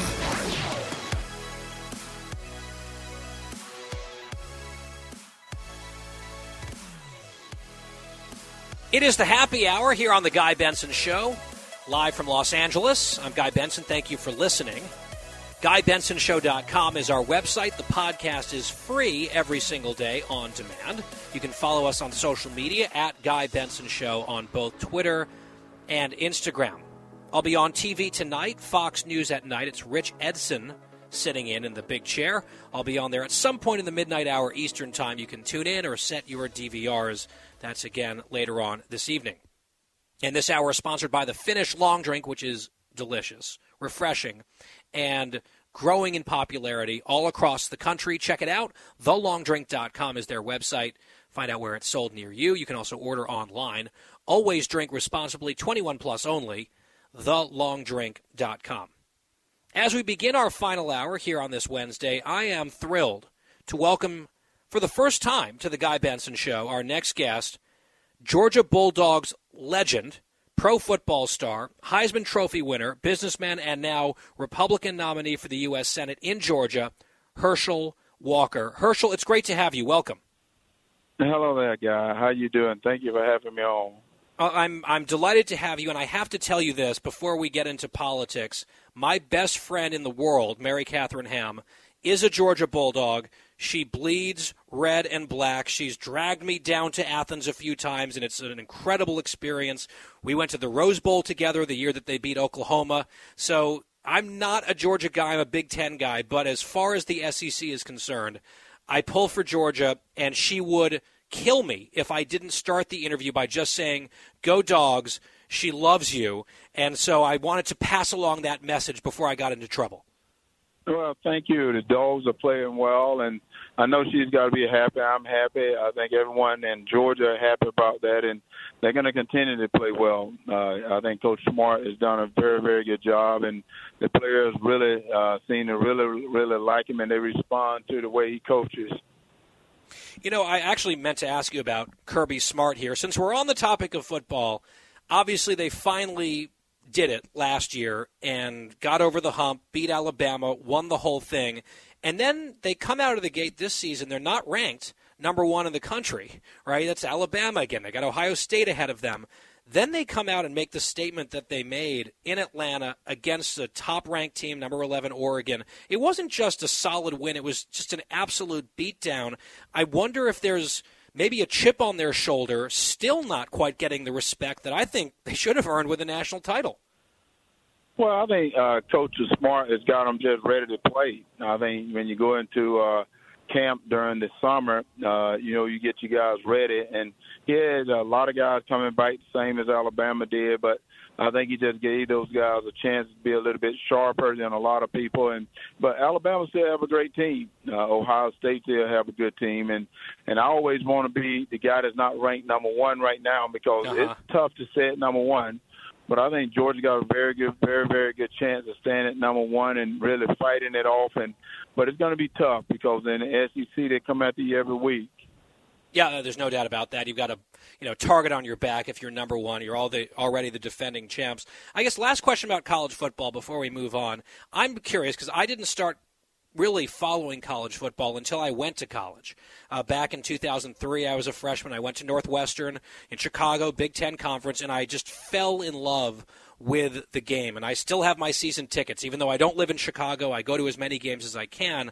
And even in the course, uh, and the reason for that preamble is, even in the course of my years as a fan, which is almost now 20 years, which kind of blows my mind, I've seen the game change pretty dramatically especially in recent years. And I just wonder what you make of some of the changes in college football and what some of the biggest differences are when, from when you know when you were an icon and a star at UGA. What do you think are some of the changes that are good about college football, and what are some of the changes that you might not like as much about the game? Well, I think one of the biggest changes you see right now is the guys have gotten bigger, they've gotten faster, uh, and they're really throwing the ball around a lot more than when I played because you know you got a lot of good athletes out there, and you know uh, I was telling people about Georgia last year, and they got the same sort of like the same team this year. They are a very big team that is very fast, and you know, that make a big difference. When those guys are moving to the ball the way they move, and being the speed that they have, it, it become a very physical game. Uh, you know, I think when you start talking about what I don't like about the game, you know, right now I think it's very, very for me, very hard for me to accept that they're going to pay players to play in college football. I think it's going to separate a lot of players. And, you know, you, I think the guys got to go out and get accountants and all things like that. So I think that may change the game a little bit that I may not like as much. But, you know, um, if, if, if, but I think the players are going to do well. I'm still out praying for the game to be a good game. And Saturday, I think everybody uh, on Saturday saw a lot of good teams that play. And, and I'm excited to see college football start back up. Well, from one play field to another. You're running for Senate, first time candidate for public office, which is sort of, you know, a, a, plus and a minus in a lot of voters' minds. You are famous and loved in the state for football related reasons. You have this big reservoir of goodwill. I think a lot of people are tired of career politicians in a lot of ways. You're an outsider, you're different. On the other hand, there is a pretty steep learning curve, it would seem, to going from you know never running for office and now you're seeking a U.S. Senate seat, which is a very big deal, against an opponent who I think is wrong on on almost everything. But he's a good talker. He's smooth. He was a pastor. I'm just wondering how that learning curve is going for you. And you've got the October 14th debate that people are talking about already. What are you doing as a first time candidate to prepare for that debate. And I think the stakes are pretty high for October 14th. Well, first of all, I'm listening to the people a great deal. I'm listening to the voters. Uh, you know, when I decided to run, the first thing I decided to do is uh, I was going to try to get around to all 159 counties and listen to what the people had to say. And I've been listening to the people, and and uh, you know, uh, Senator Warnock just decided yesterday that he would he would debate me, which I think is a great thing because it gives the voters an opportunity to see the contrast between the two of us. You know, right now he believes in an open border. I don't believe in an open border. He have called our men and women in blue thugs and and uh, bullies, and, and you know, and I think our men and women in blue have done an incredible, incredible job, and they've made it very, very tough on them right now when they put out defund the police. We have some men and women in blue that's out risking their life every day to keep this this country safe. And then, you know, he said that you can't serve the military and serve God at the same time. And yet, our military, when you start talking about our military, that's the reason we're the strongest and greatest country in the world. We've got the best military in the world. And from the great speech, uh, the peace to strength, well, our military is all strength. And right now, this administration seems to be making us weak by some of the decisions that they've made. And, and Senator Warnock is right along with Joe Biden. He's voted with him 96% of the time, which I think is headed in the wrong direction. And the people are saying that exact same thing, that they're headed in the wrong direction. Yeah, on Senator Warnock, you know, he sort of presents himself as this charming, likable, kind of moderate guy. Don't believe the lies that they're going to tell about me, and so on and so forth. And he was able to thread the needle and, and get elected just last year. Uh, in that time, since he's been in the United States Senate and he's voted the way that you just described with his party, with this president, almost 100% of the time, do you think the people of Georgia are now sort of catching up with the game here? Because he seems, at least from my perspective, where I sit, to be significantly to the left of where most Georgians are but that's not how he presents himself. How are you going to try to push back against this image that he's created? Well, you know, one of the things is, uh, you know, the media is never going to be my friend right now. You know, years ago, the media used to love Herschel Walker. and I would talk about myself in third person, but they used to love Herschel Walker. And today, because I decided to run on a Republican ticket, now they don't like me that much, so they're never going to be my friend. So I have to get out and uh, do what you call old-fashioned campaigning. I'm going around to all the different counters, meeting with the people, letting the people know what I can do, but also letting them what what Warnock is doing as well. You know, he pretend to be helping you out, and yet he's caused this problem. You know, and I've said that he is a wolf in sheep's clothing because he pretends that he's this great guy and he's this pastor, and he used that to think that he's uh, Dr. King. And I said, you know, Dr. King thought it's not the color of your, your skin, but the content of your character. But it seems the only thing he decided uh, to try to decide on is the color of someone's skin. Well, I disagree with that right now we're good people here in this country, and we got a lot of good people. We got some problems, but we can solve those problems together. But it seems like this administration and Senator Warnock believe that we're very racist and we're a terrible country. But I want people to know that we're good people, that we have a lot of great people here, and we're not a racist country. We have our problems, but we can solve those problems together. And as the great saying, go together we stand, divided we fall. And I want Reverend Warnock to know that, Senator Warnock to know that, that, you know, we got to go out and continue to fight together because things already hard enough. They've called this an economy problem that they've called. They made things very difficult on Georgia. When you're out on the campaign trail, and you said you're just doing events every day, you're traveling to every county in the state, you're listening to people, what are you hearing? When because you know the media tells us you know these are the top issues and they focus on certain things over and over and over and over again. Some of them are big issues, some of them maybe uh, not as big, but they're hyping them up. When you're talking to voters across the spectrum in your state, what are the issues? What are the concerns that come up most often? Well, you know, the economy going to come up a great deal. The economy going to come up because people got to afford groceries you know, gas prices was up. Gas prices was up. They came down some now, but they're going to go back up. I think when people get that their utility bill, they're going to see that their utility bill is probably double or triple, and you know the, the food is still up, trying to afford food, and you know kids just started back to school. You see that that school supply costs more, so this economy is terrible. And yesterday you saw our president out celebrating about uh, almost saying that the the, the uh, economy has decreased and he having a party about it. It is terrible. You know, that's what is so sad that they've got you to believe. Don't believe your lying eyes. Don't believe uh, what you hear. That's not true. But I want people to know that this economy is still headed in the wrong direction. Another thing people worry about is crime. You see it every day on your television. That's what's so sad. You see crime that they picked up because they they voted on these soft on, on crime judges know, judges that thinking that it's okay to make criminals heroes, make all men and women in blue like they're they're terrible people, and you know they're not supporting them. They don't have their backs, and that's one thing I am going to do. I want the men and women in blue that I'm not just saying this because I'm running for office, but I will always have your back. I'll always support you, and that's what we need now. Is for the, our elected officials to support our men and women in blue. And and the third thing that they talk about is men and women sports the guys, Senator Warnock, that I'm running against voted to put men and women sports. Well, people don't want that. They don't want men and women sports. They want our kids to go to class and learn how to read and write, not go to class and worry about having wokeness in our school.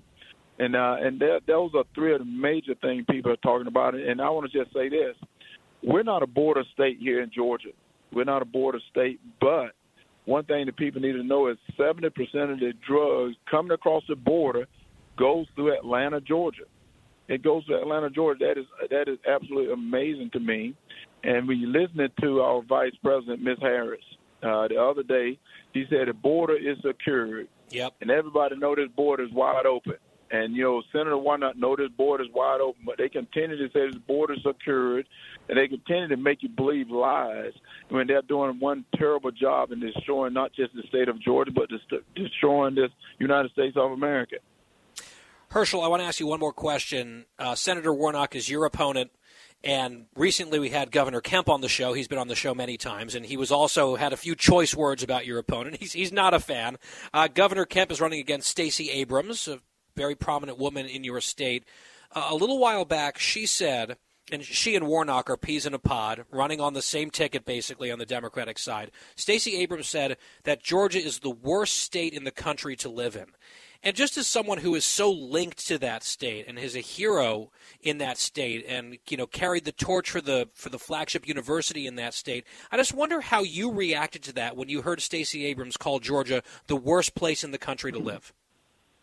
Well, you know, I just said, why in the world is she running for governor here? Is this the worst place in America to run, and it's such a bad uh, state? Why are you running for governor here? And and you know one of the things that she has to deal with, and she needs to tell the people why did she move that All Star game out of Atlanta. You hurt a lot of small businesses, and that's what a, uh, with my opponent. You know, he and Stacey Abrams and uh, and and and President Biden, they're cut from the same cloth. Yep. They do the exact same thing. They try to use racism to advance themselves. Right now, they try to use scare tactics to get votes and that's what they continue to do. They're trying to get votes. They're trying to scare people. They're trying to use these different tactics. But right now, Stacey Abrams moved also a game out of Atlanta, which hurt a lot of small businesses. They said that we're the worst state in America, when yet you're running for office here, and her income has, has doubled as well. I don't know if people know that. You know, Senator Warnock income, his salary has doubled since he got into office. Same thing with Stacey Abrams. And I said, guys, are they going to office to be paid or are they going to office to represent the people? Because I'm going up to Washington because I want to represent Georgia, not represent Joe Biden, not represent some part of it, represent the great people of Georgia. Herschel Walker is a Georgia legend at UGA, and in his exploits with the Bulldogs, he won a Heisman Trophy, and in November, he wants to win a U.S. Senate seat up against Senator Warnock. It's going to be a barn burner, a very close race. October 14th, the date is circled for that big debate. Herschel, wishing you luck. Hope to have you back, and we'll talk soon. And for my friend Mary Catherine, I'll just say again, go dogs. Hey, thank you so much. And I want to encourage everyone to go to teamherschel.com and let's win this seat back for the great people of Georgia and let me represent them in Georgia, their next great senator. Herschel Walker on the Guy Benson Show. It's the happy hour, and we'll be right back. The Guy Benson Show. More next.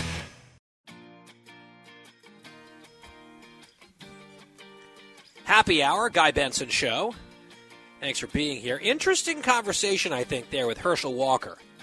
Right, you listen to some of the critics out there, and it's like, oh, the man cannot even say one coherent sentence about anything. Well, that's not my experience having just spoken to him for 15 minutes. And obviously, some of that stuff is his stump speech, right? But how are you not stumping on the issue of the economy and inflation and crime and the border? Right. I think that was. Uh, I thought that was interesting. Especially, I wanted to ask him that question about Stacey Abrams. I know he's not running against her, but he and Kemp are sort of a team here at the top of the Republican ticket, and Warnock and, and Abrams are in that sense too. And for her to say what she said about Georgia, based on his roots in that state and, and what that state means to him, and what he means to the state, uh, I just want to get his reaction there. I thought he gave a fantastic answer. That race is neck and neck down in Georgia for our listeners down in Atlanta at Extra. I'll be down there soon in the next couple weeks, actually, um, for a station event. And that'll be right before that big debate. And I think Herschel has to clear the plausible senator hurdle, right? That's what he has to do. And I think if he does that, I hope he prepares because it's, you know, this is, this is tough business. Uh, I think that he is in a position where he could win. And the last couple weeks of polling have gotten better for him uh, to the point that he's now in the lead. I saw a poll today in Wisconsin as Ron Johnson edging out to a bit of a lead in that state. Uh, in Nevada, I saw a poll that has Laxalt now ahead by a point. So it's tight, but these races are crucial with the Senate at stake. And we're covering it, of course, here every day on The Guy Benson Show. We will be right back.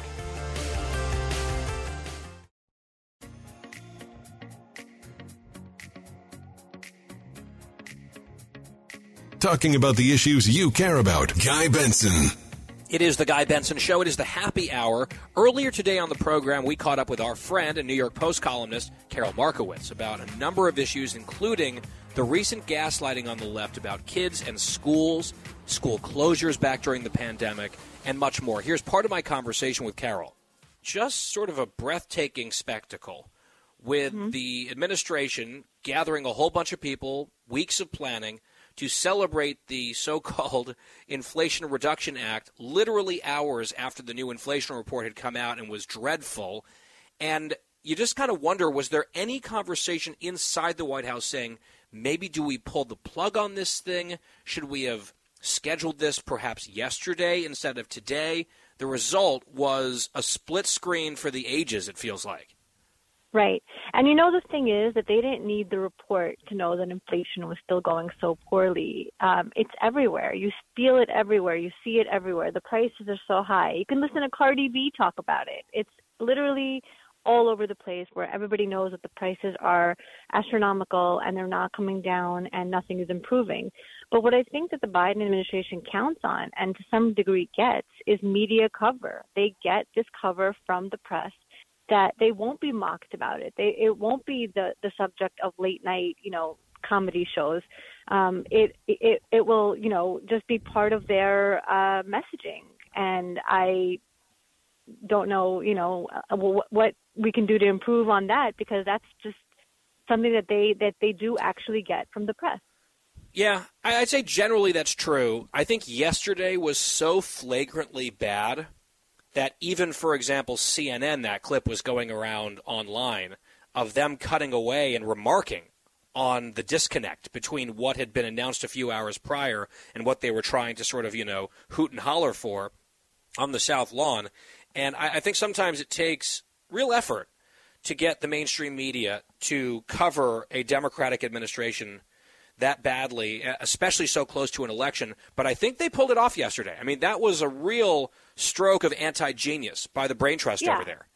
You know, but I am seeing already reporters on Twitter saying things like, "Well, yeah, of course, inflation's not better yet. This isn't the, the act that's going to reduce inflation. This is just an announcement of something that's going to help. It obviously can't help yet." so I mean, they they Uh-huh. are still, you know, just making it so that the Biden administration doesn't look super foolish because you know that is how they looked. I mean, uh, to me, they can spin and the reporters can maybe try to soften it a little bit.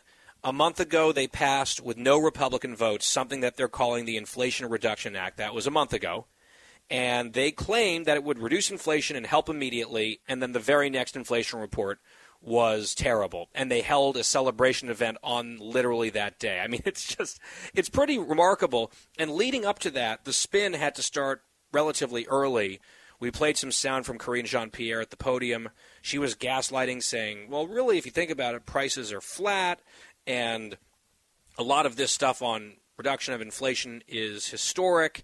She's been churning out a fair amount of high octane gaslighting recently.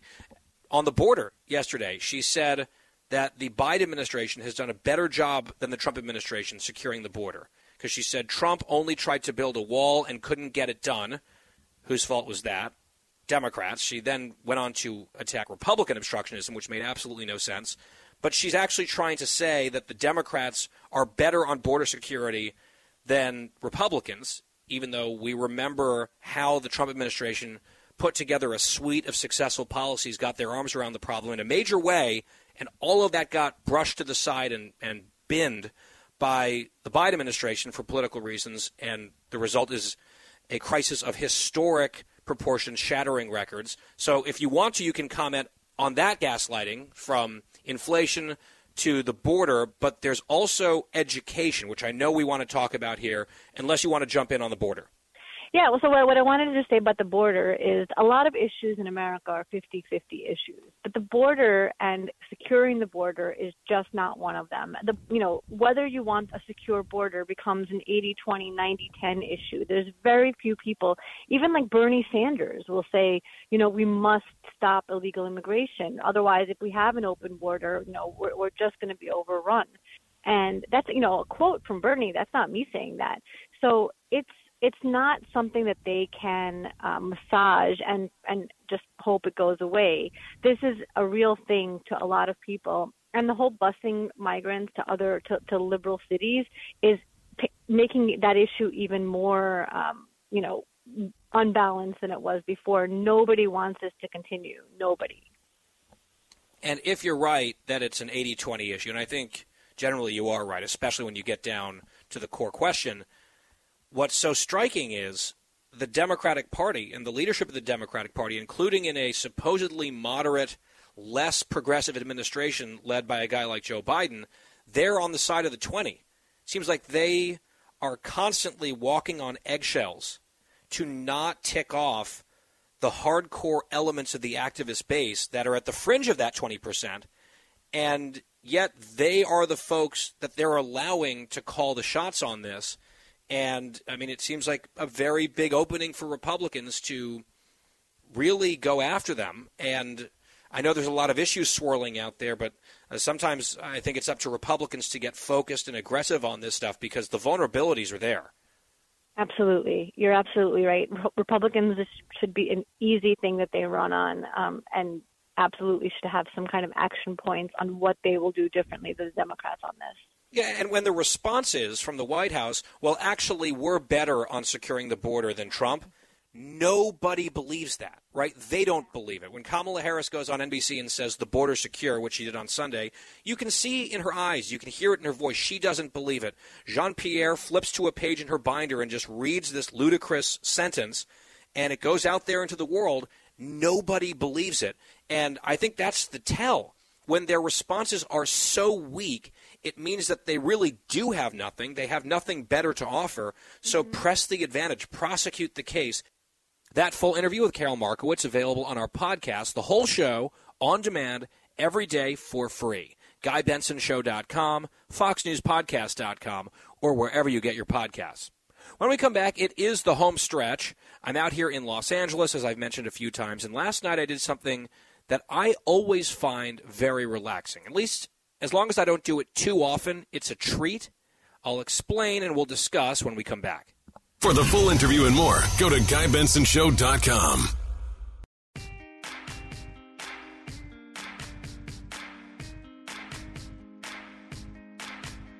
Home stretch on the Guy Benson Show, Wednesday edition from sunny Southern California. Thank you for listening. GuyBensonShow.com, our website, podcast free when the show is over. That's on demand every day. GuyBensonShow.com, FoxNewsPodcast.com, or wherever you get your podcasts. I'll be on Fox News at night this evening in the midnight hour, Eastern Time on Fox News Channel. So hope to see you there. Or if it's a little late, you can always set your DVR for that. Well, as I've said now a lot today and yesterday and again tomorrow, I'm in Los Angeles. I have an event today, a speech. So last night I had to prepare for it. I had a lot of stuff that I needed to do, but I was famished. I had done the show. West Coast time just throws me off everything's just too early. It doesn't all make sense to me. So I hadn't eaten. And I knew that I wouldn't be able to focus unless I had really, you know, fed myself. And it was still quite early. It was like 4:30. Said, "Do I go to dinner like a senior citizen? Early bird special here and go by myself to dinner in the middle of the afternoon basically?" And the answer was yes. I went to an Italian restaurant. I will say, I mean, inflation is crazy what I paid for this meal just for me is just wild. But I sat there by myself. I chatted with the waitress, who was very nice from the Midwest. And other than that, I was on my phone a little bit. I was taking a few photographs, but I was just taking in the scenery. I was sitting outside, had two glasses of wine over the course of the meal, and it was just very peaceful. I know some people hate the idea of eating by themselves, especially in public. I think if I had to do that all the time, I wouldn't love it because I'm a social person. But from time to time, there's almost nothing better than treating yourself to a meal out, just you. And I feel the same way about going to the movies. I love going to a movie alone. I get my Coke Zero, I get my peanut M&Ms, I settle in, and it's just me. It's just like a little time out from life in the theater. And sometimes I feel the same way about eating alone, and it was great. And I had a little espresso at the end of the meal, came back, did all my work, got ready for the presentation, and away we go.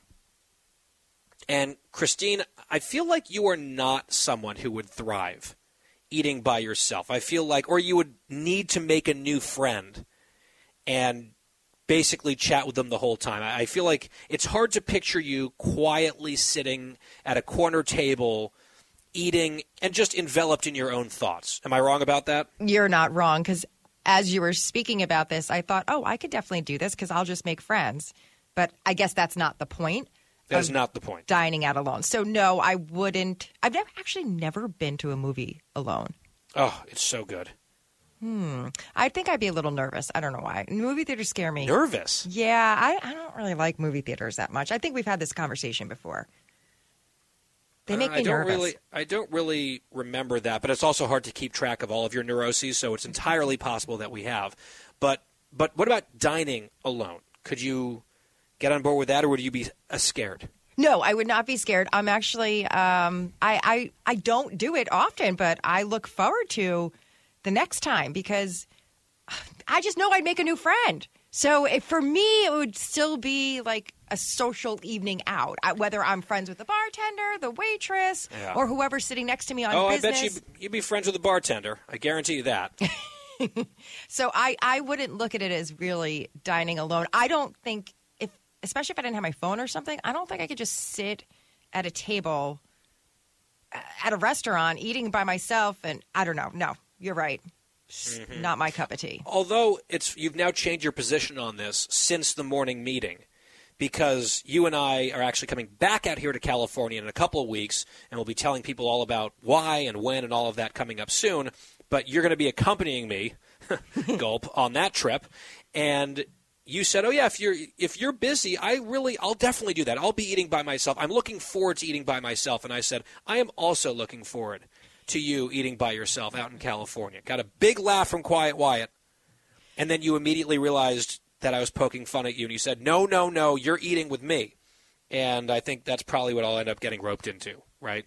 Oh, of course. I'm already looking up restaurants for us and trying to figure out if I need to make reservations or not. But yeah, obviously, unless you have plans with other people, um, you and I are going to be dining together. And I stand by, I said I was looking forward to eating alone, but I didn't understand what you meant. I meant I'm looking forward to meeting new people when I go out to dinner by myself.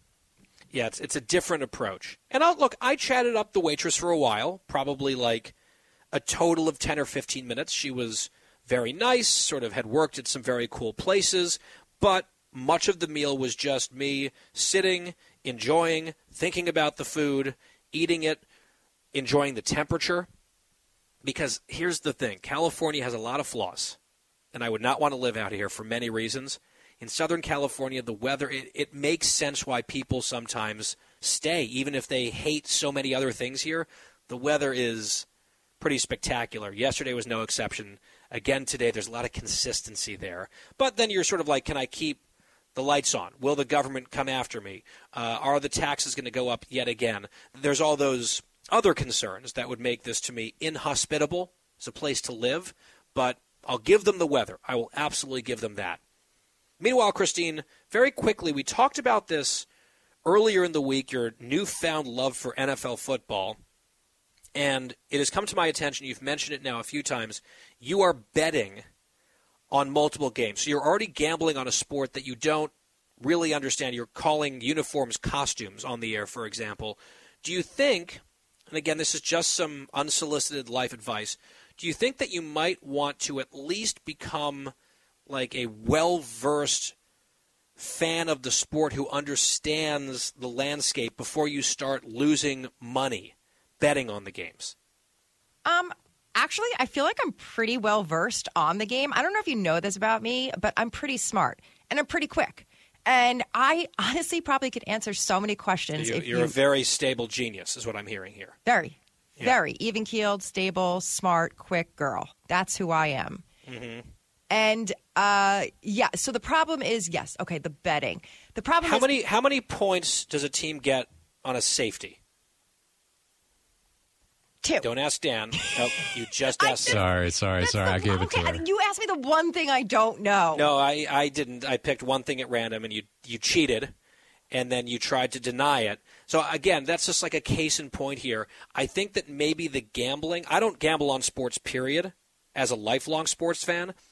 But if if that's going to be one of your vices, I just think maybe wait till you know some things. Well, I guess so, but I'm, I just want to point out I, that was like the one thing I really didn't know. I really How many games? All right, how about this? How many games have you? Well, how about this? How many games are in the regular season for an NFL team? So it goes from like the end of August until Super Bowl. So I don't know, one game a week.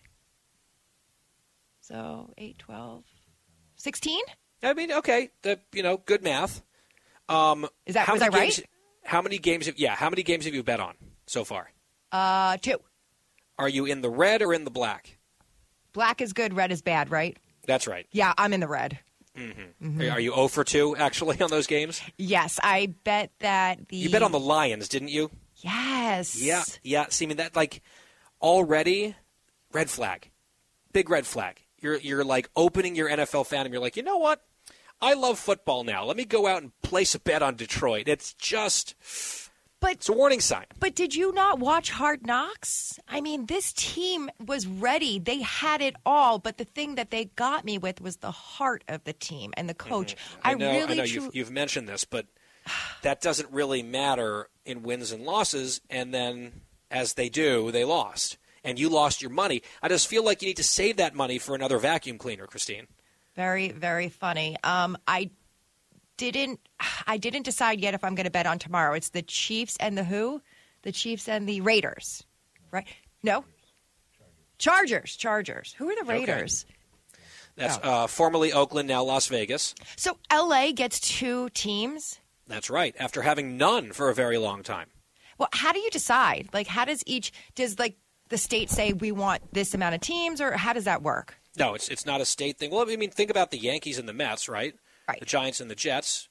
LA is a huge market. I don't know if they really have the market to sustain both of these teams based on fan base and attendance and all of that, but they're going for it. Um, see, now we're off on a tangent. You're asking good, interesting questions, Christine. I just feel like these are questions that you should, over the course of years, learn the answers to. I want to know everything then- now. yeah, but this just it's like I want it now, Veruca Salt, but we have to like it's a process here. And then maybe one day you can get your golden ticket. I'm really reaching here So- for the uh, chocolate factory references. So, are you saying I should stick to betting on the ponies and don't move Oh. over to football just yet? I mean, I'd prefer you bet on ponies than, you know, execute them, which is part of what you do, right? Part of your rap sheet. So I'll leave it at that. I'm just I'm just not a better in general. I think gambling, you got to pick your vices, and I don't know if you need another vice, sports gambling. Uh, just friendly advice here from the other coast. We will do one more show here from LA tomorrow. Looking forward to that. Same time as always, right here. Thank you for listening. Have a wonderful evening. It's The Guy Benson Show. Hut, hut, whatever.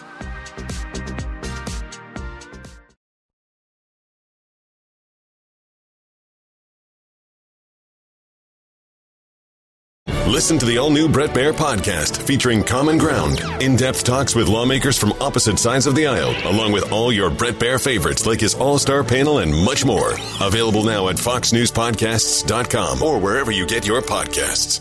Listen to the show ad free on Fox News Podcast Plus, on Apple Podcast, Amazon Music with your Prime membership, or subscribe wherever you get your podcasts.